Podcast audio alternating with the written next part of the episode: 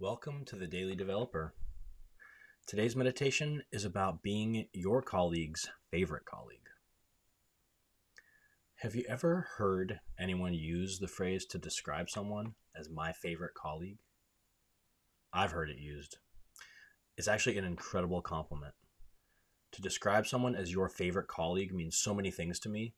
It conveys trustworthiness, professionalism, a lack of bullshit, a certain level of skill, and so much more.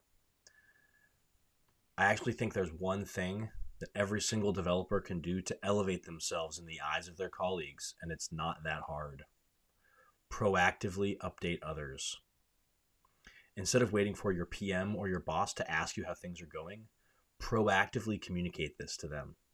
Whether it's in a team setting, privately, in a meeting, via Slack or an email, I absolutely guarantee that it will be worth your while.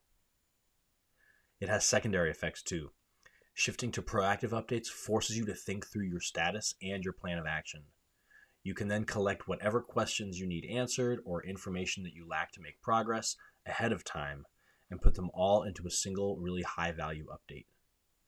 You'll be more prepared, your colleagues will respect you just a little bit more, and you'll be setting a good example for the others on your team.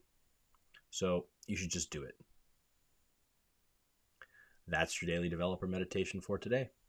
Just a reminder that we publish to Substack every day, so be sure to subscribe if you want these meditations delivered directly to your inbox.